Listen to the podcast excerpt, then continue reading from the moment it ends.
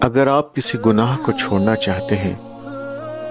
تو ماہ رمضان میں اس کی مشق کیجیے کوشش کیجیے انشاءاللہ وہ گناہ چھوٹ جائے گا